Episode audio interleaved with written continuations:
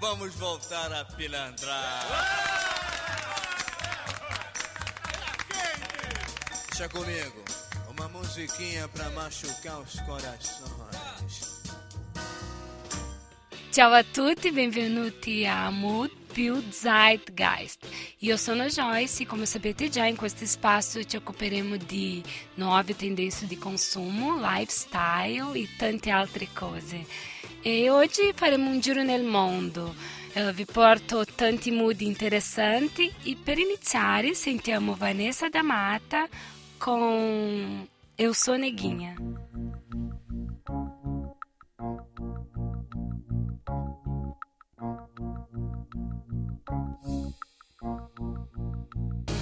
Il mood è Hong Kong.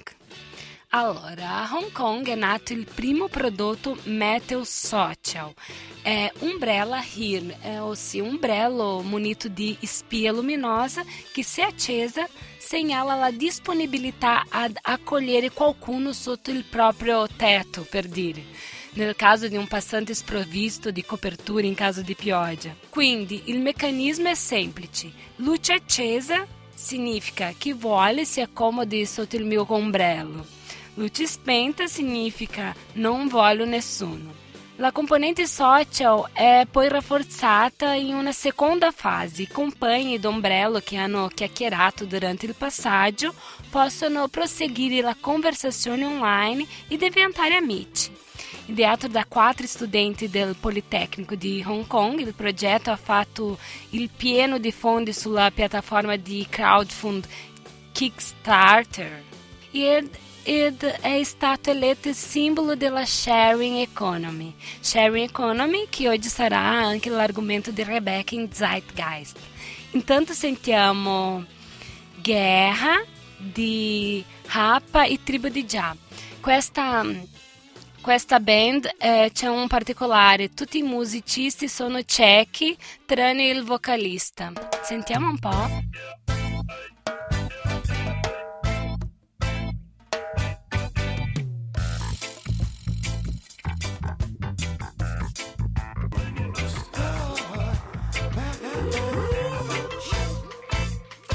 Il mood è Barcellona.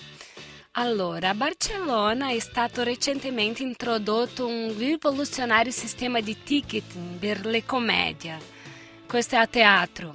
Si paga a consumo in base al numero di volte che si è riso durante uno spettacolo. Eh sì, il metodo Paper Love è complesso ma efficace.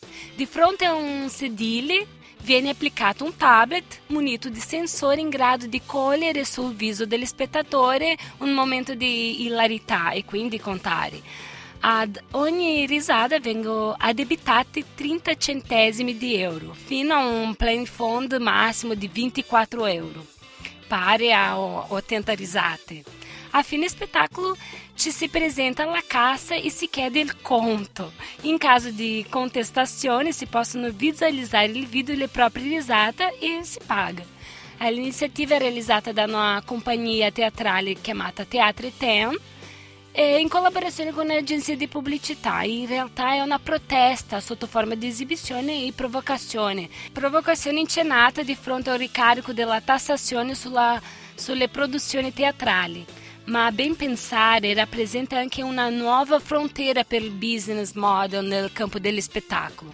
I dati a consultivo degli spettacoli Paper Love hanno infatti registrato un incremento di spettatori del quaranta per cento, è molto interessante. Metteremo sulla nostra pagina un video per avere così un'idea e adesso sentiamo una musica, Caetano Veloso con Eclipse Occulto.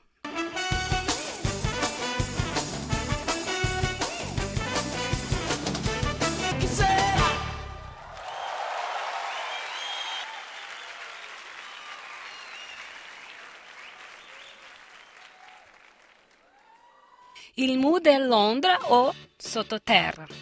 Allora, è posta a trenta metri sottoterra l'orto a chilometro zero creato da due imprenditori londinesi. Uh, questo per coltivare crescioni, ravanelli, rucola, entre altri. Loro usano luci a L E D. Dopo un anno e mezzo di sperimentazione, due imprenditori sono riusciti a convincere anche i cuochi stellati della capitale britannica dell'assenza di insetti e del vantaggio di avere una temperatura costante di sedici gradi. Necessari invece filtro, filtri per aria per garantire un ambiente sano, che i due imprenditori assicurano anche con il ricorso all'idrocultura, cioè la coltivazione fuori suolo, sia acqua. Previsto poi il riutilizzo dell'acqua piovana. Allora, loro, loro locale per sfruttare, loro per sfruttare diecimila chilometri di tunnel ancora disponibili sotto i marciapiedi londinesi, hanno lanciato la scorsa primavera una campagna di crowdfund. trecentottantamila euro di finanziamento richiesto e loro sono riusciti a arrivare a settecentotrentacinquemila, la cifra raccolta da qui preferisce ortaggi freschi cresciuti senza il ricorso di pesticidi. Ah, non lo so, boh, sembra un'idea originale, ma io sono scettica di queste cose nel consumare prodotti agricoli provenienti da luoghi senza luce del sole. E voi cosa ne pensate? Intanto sentiamo un brano di Marisa, Mon- Marisa Monte, Cérebro Eletrônico. uno, due, tre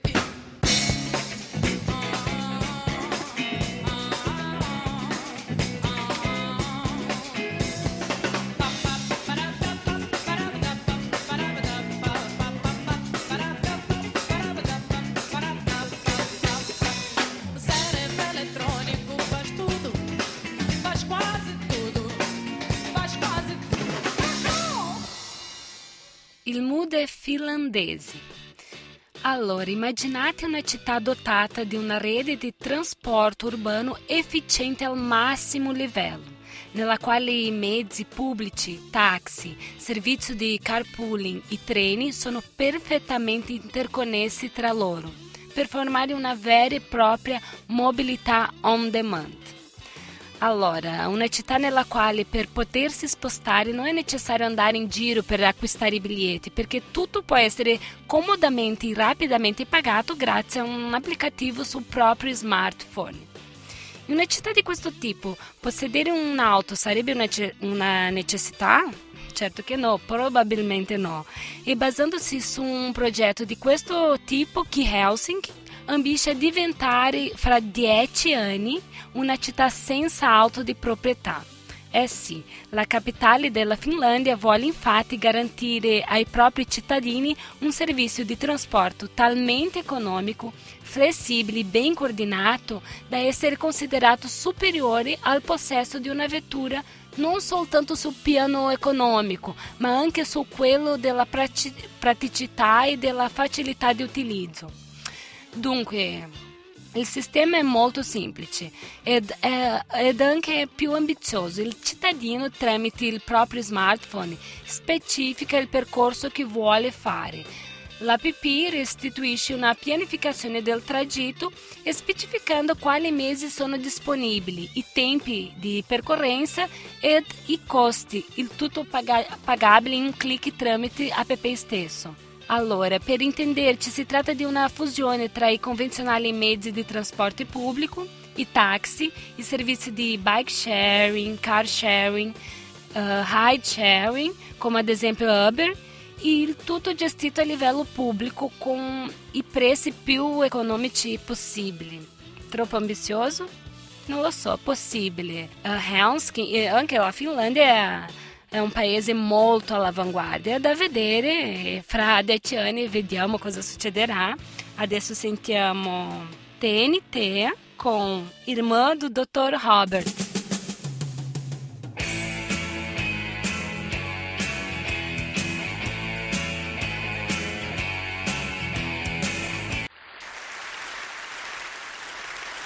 So today I'm going to talk to you about the rise of collaborative consumption. I'm going to explain what it is and try and convince you in just fifteen minutes that this isn't a flimsy idea or a short-term trend, but a powerful cultural and economic force reinventing not just what we consume, but how we consume. Now I'm going to start with a deceptively simple example. Hands up, how many of you have books, C Ds, D V Ds or videos lying around your house that you probably won't use again, but you can't quite bring yourself to throw away? Can't see all the hands, but it looks like all of you, right? Um, on our shelves at home, we have a box set of the D V D series twenty-four, season six to be precise. I think it was bought for us around three years ago for a Christmas present. Now, my husband Chris and I love this show, but let's face it, when you've watched it once, maybe or twice, you don't really want to watch it again because you know how Jack Bauer's going to defeat the terrorists. So there it sits on our shelves, whoops, um, obsolete to us, but with immediate latent value to someone else. Now, before we go on, I have a confession to make. I lived in New York for ten years, and I am a big fan of Sex and the City. Now, I'd love to watch the first movie again as sort of a warm-up to the sequel coming out next week. So how easily could I swap our unwanted copy of twenty-four for a wanted copy of Sex and the City? Now, you may have noticed there's a new sector emerging called swap trading. Now, the easiest analogy for swap trading is like um, an online dating service for all your unwanted media. What it does is use the internet to create an infinite marketplace to match person A's haves with person C's wants, whatever they may be. E questa era Rachel Botsman che ehm, praticamente durante i TED del duemiladieci addirittura parla, eh, cerca di convincere i suoi ascoltatori in quindici minuti di quanto sia importante la sharing economy, ma come la chiamiamo noi all'italiana, il consumo collaborativo. Quindi lei fa praticamente questo esempio eh, di come si fa a scambiare dei beni di consumo che abbiamo con altre persone, e la cosa simpatica, e parla anche del, del trapano. Cioè, quanti di noi posseggono un trapano ma che poi effettivamente viene utilizzato molto molto poco? Quindi lei dice: non, a me non interessa avere il trapano, ma mi interessa fare il buco nel muro. Quindi a questo punto eh, la cosa importante non è possedere il trapano, ma magari, magari affittarlo. Ora, la sharing economy, il Rachel Botsman ce ne parlava nel duemiladieci, ma è una cosa ancora molto attuale, anzi in Italia diciamo che sta arrivando molto molto a rilento, forse è stato il boom eh, verso l'anno scorso fino, fino ad oggi, ma eh, per chi ancora non avesse chiaro che cos'è effettivamente questo consumo collaborativo, diciamo che è un sistema socio-economico che si costruisce intorno allo scambio di risorse, di beni di consumo, di servizi tra le persone. Il consumo collaborativo ne abbiamo parlato anche altre volte in, uh, qui a Mood e anche a Zeitgeist. Ci sono diversi esempi, abbiamo parlato di BlaBlaCar, che è un esempio di car sharing. Io ho una macchina, devo fare un viaggio per arrivare a Verona, metto sul mio sito internet, eh, su, no sul mio... metto sul sito internet di BlaBlaCar eh, questa, il mio viaggio, e prendo su persone che ehm, vog- devono fare lo stesso, lo stesso viaggio. Ci dividiamo praticamente le spese e conviene un po' a tutti, conviene all'ambiente, conviene a me perché spendo soldi, meno soldi in benzina, ma conviene anche alle persone che eh, vengono in macchina con me perché evitano di prendere il treno che magari può essere un po' più costoso e, e insomma eccetera. Ora, ehm, di ehm, sharing economy se ne parla, se ne parla molto, e da recenti sondaggi è venuto fuori che le persone sono molto molto fiduciose, soprattutto per quanto riguarda la sharing economy che si basa in effetti sull'utilizzo di internet. In realtà la maggior parte, anzi tutte le start-up eh, si basano sull'utilizzo eh, di internet, si creano queste piattaforme dove le persone possono iscriversi. Di esempi di sharing economy ce ne sono veramente tantissimi. Abbiamo detto appunto eh, BlaBlaCar, di cui abbiamo già parlato, Airbnb, che è un modo per viaggiare e andare a casa di altre persone, in realtà carpooling e car sharing. E c'è addirittura mh, anche in Francia si chiama voulez-vous dîner, cioè mh, andare a mangiare a casa di qualcuno, che è un po' come la versione gnammo, quella italiana appunto, di andare a mangiare a casa delle persone. Ora eh, in realtà la sharing economy si è molto diffusa. Diciamo che ci sono delle nuove sfide che riguardano un po' la politica, ecco, quindi come far rientrare la sharing economy, quindi questo consumo collaborativo, nella legalità. Sappiamo benissimo che appunto eh, per affittare eh, un posto letto è un po' come per i bed and breakfast e per gli alberghi, bisogna andare eh, in, in questura e portare il documento della persona che si sta ospitando. Su Airbnb queste cose non sempre accadono, quindi ecco che la politica e la legalità rientrano un attimo con queste nuove sfide. e eh, un evento che vi vogliamo segnalare è quello che si terrà a Roma il primo dicembre de- di quest'anno, appunto, che si chiama Share Italy, che si chiama appunto regolare senza soffocare politiche e istituzioni per una vita italiana alla sharing economy. Quindi verranno discussi temi sia quindi come collaborare e condividere, perché sono le parole chiave di questa forma di scambio economico che si veicol- veicolano attraverso mh, queste tecnologie relazionali, e eh, appunto le domande mh, a cui si vorrà rispondere mh, questa, eh, in questa conferenza sono: come fare in modo che l'innovazione tecnologica supporti lo sviluppo economico e la coesione sociale, o come regolare senza soffocare queste nuove applicazioni. Quindi ehm, potrebbe essere interessante vedere appunto come si va mh, avanti eh, rispetto appunto alla, alla, all'economia collaborativa.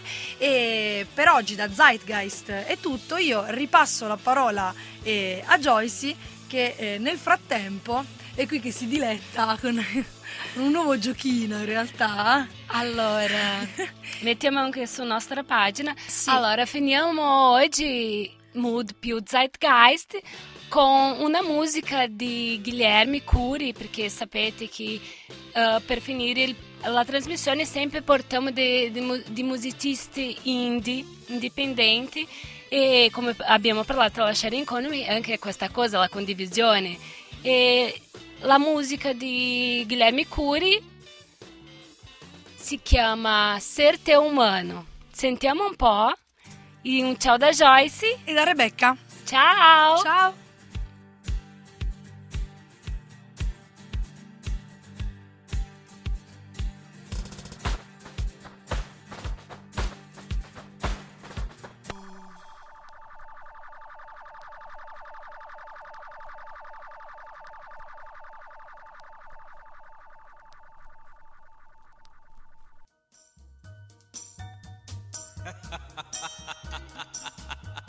Vamos voltar a pilantrar.